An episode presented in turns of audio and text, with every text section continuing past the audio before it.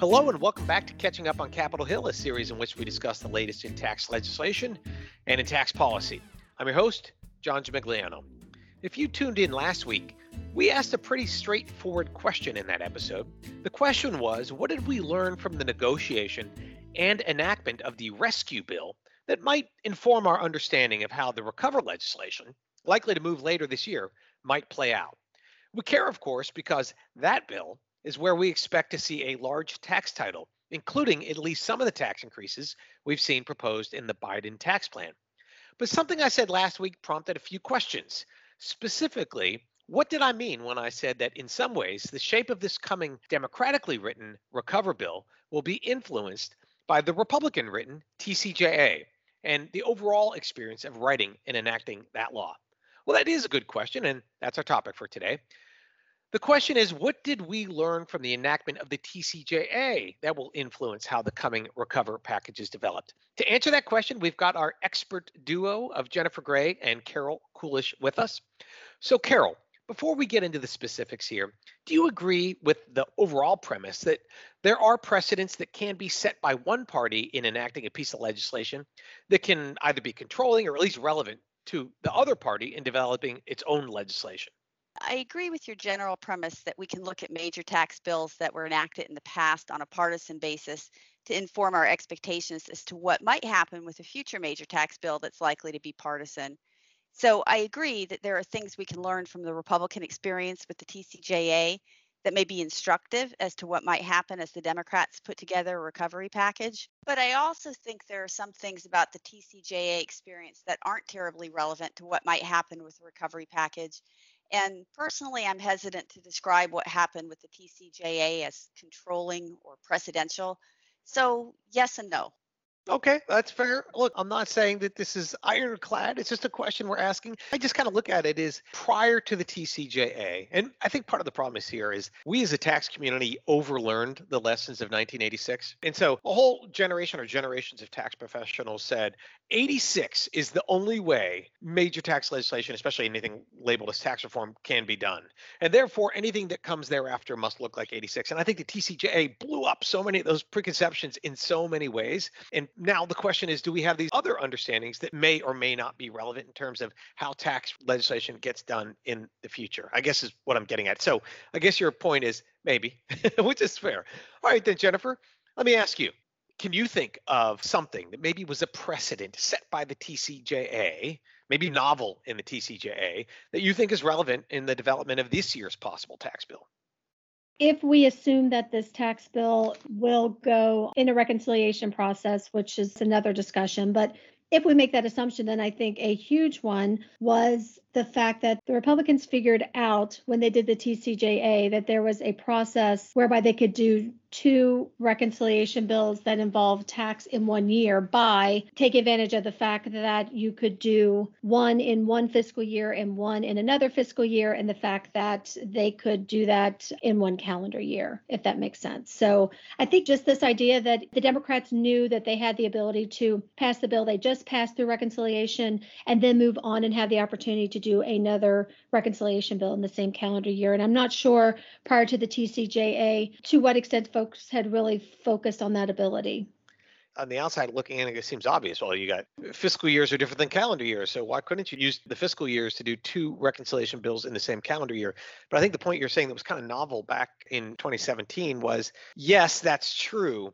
But we were sort of doing a backwards looking budget slash reconciliation on that first one. So we were already well into the fiscal year when they then sort of went back and did the budget. And that is the part that was kind of novel. Do I have that right, Jennifer?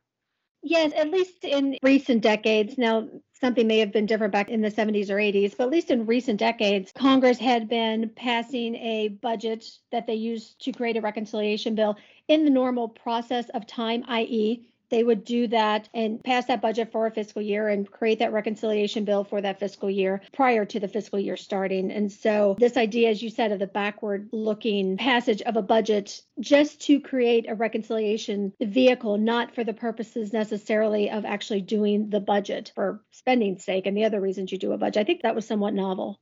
I agree with you. I think that's an excellent example of something that the TCJA showed us how something could be done. That at least it was maybe a failure of imagination, but I didn't see as having been done or I didn't think about it prior to that. All right, Carol, how about you? Looking back now, the lessons learned from the TCJA, can you think of something that you might view as relevant in terms of how things might play out this year?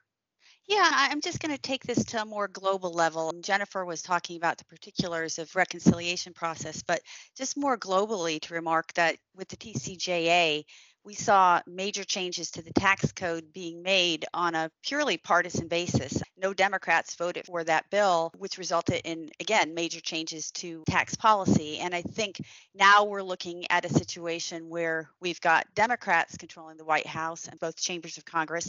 And we could well see a situation where there's major changes in tax policy that are made on a partisan basis, possibly with no Republican support. Biden's hoping he might get some, but there's a good chance that this could be the flip of TCJA and there may be no support from Republicans. So I think we're seeing this pattern just consistent with the changing politics of major tax policy changes being made on a partisan basis. Not that it hasn't happened before, but it does when there are massive changes in the tax code, it does lead to some volatility or lack of stability in the tax code when you can have major changes made in 2017 and then some of those changes undone and moves in the other direction potentially in 2021 because obviously the parties have very different priorities so you can see the pendulum swing back and forth. So i would just say that as a global level which leads to some of these other issues about whether they use reconciliation or whether democrats change the filibuster rules for example in order to be able to move legislation through the senate given their slim majority. I think an interesting part of that as well is this idea of if you do not have to get bipartisan support, don't end up with bills that move toward the middle because you have to keep your entire caucus together. So, I mean, one aspect of that, it may give various factions within the two parties more power, i.e., you know, maybe the progressives have more say because they have to keep all those folks on board with a Democratic bill, like the flip with the Republicans, keeping the very conservative members on board it could really influence what's in the bill as well. I mean, just the gritty details of the policy. It's very interesting. Fundamentally, I agree very much with your observation here, Carol. Oh, look, I grew up in the tax policy world being told the only way one could do tax reform is on a bipartisan basis. It was far too risky for any party to risk going it alone. So it would have to be done. The analogy people always use was Thelma and Louise style with Republicans and Democrats in the car going over the cliff together was the only way it could be done. And I think the TCJA showed us not necessarily, in the end, politically risky to do that, but at least theoretically it was done on a partisan basis. And it looks like we may see history repeat itself this year. Democrats do get their way. Okay, Jennifer, what else do you have in your mind that the TCJA may have told us about the this coming tax bill?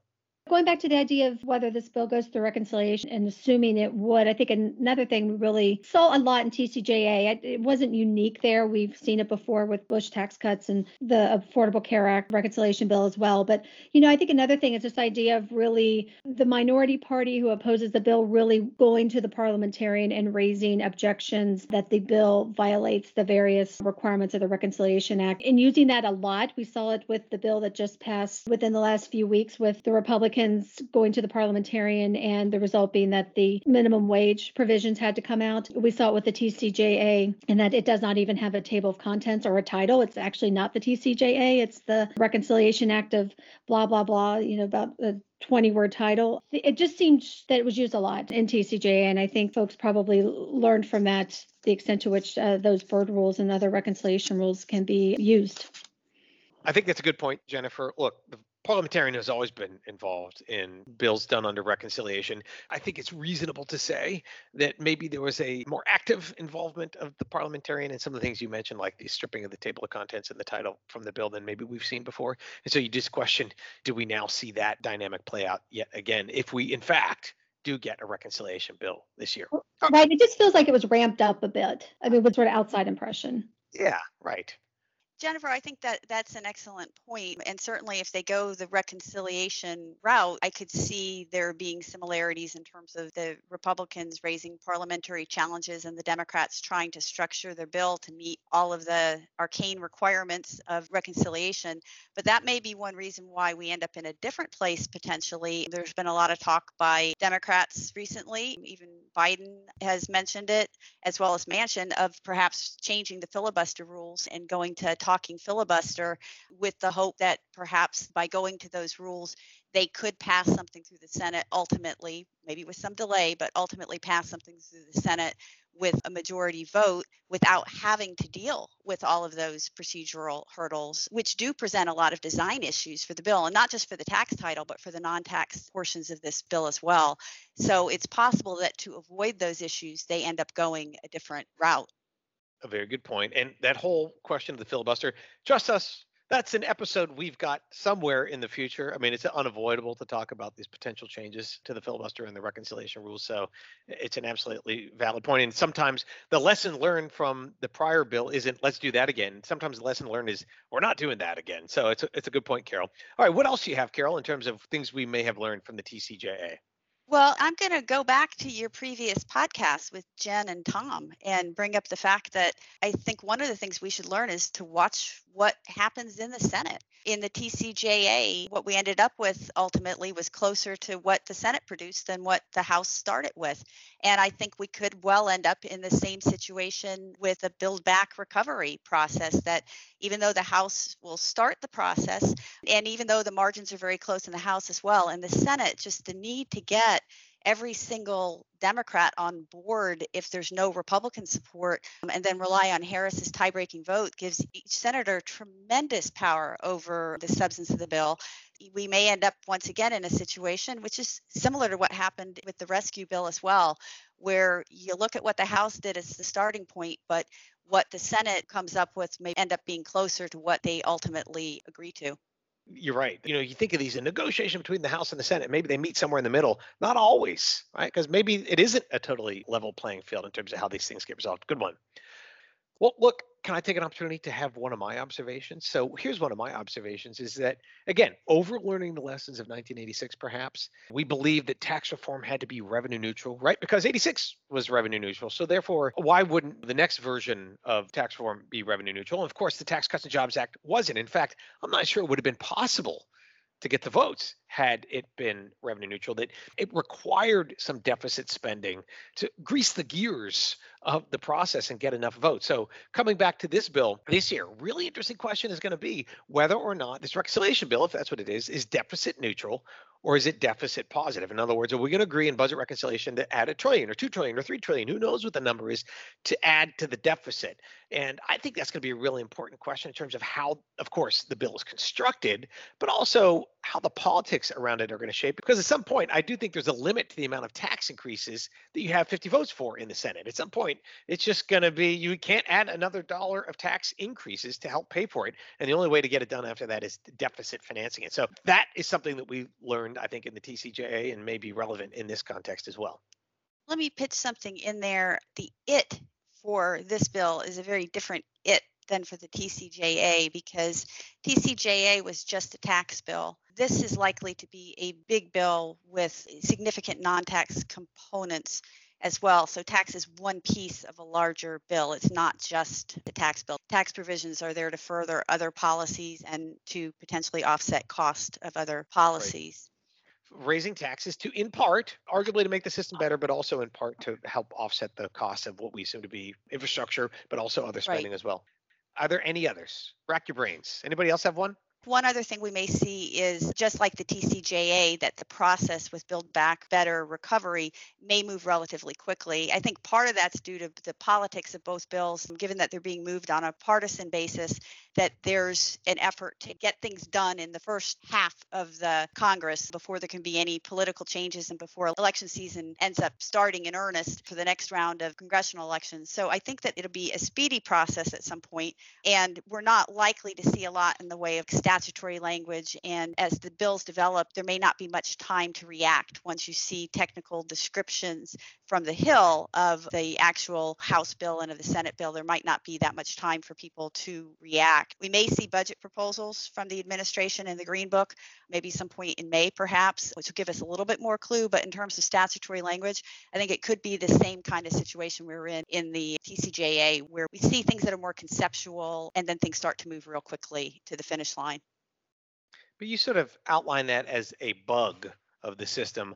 I kind of see it as a feature, like a design feature that in the TCJA anyway, I don't think there was a lot of interest in putting legislation out there for weeks or months for people to see, uh, recognizing that history shows us that the longer it sits out there, the harder it is to get enacted. So I think if there is a lesson learned in terms of that, that it could be intentional that proposals released, legislative language released, we go to mark it up and then we move it as quickly as we can just to make it easier to get done.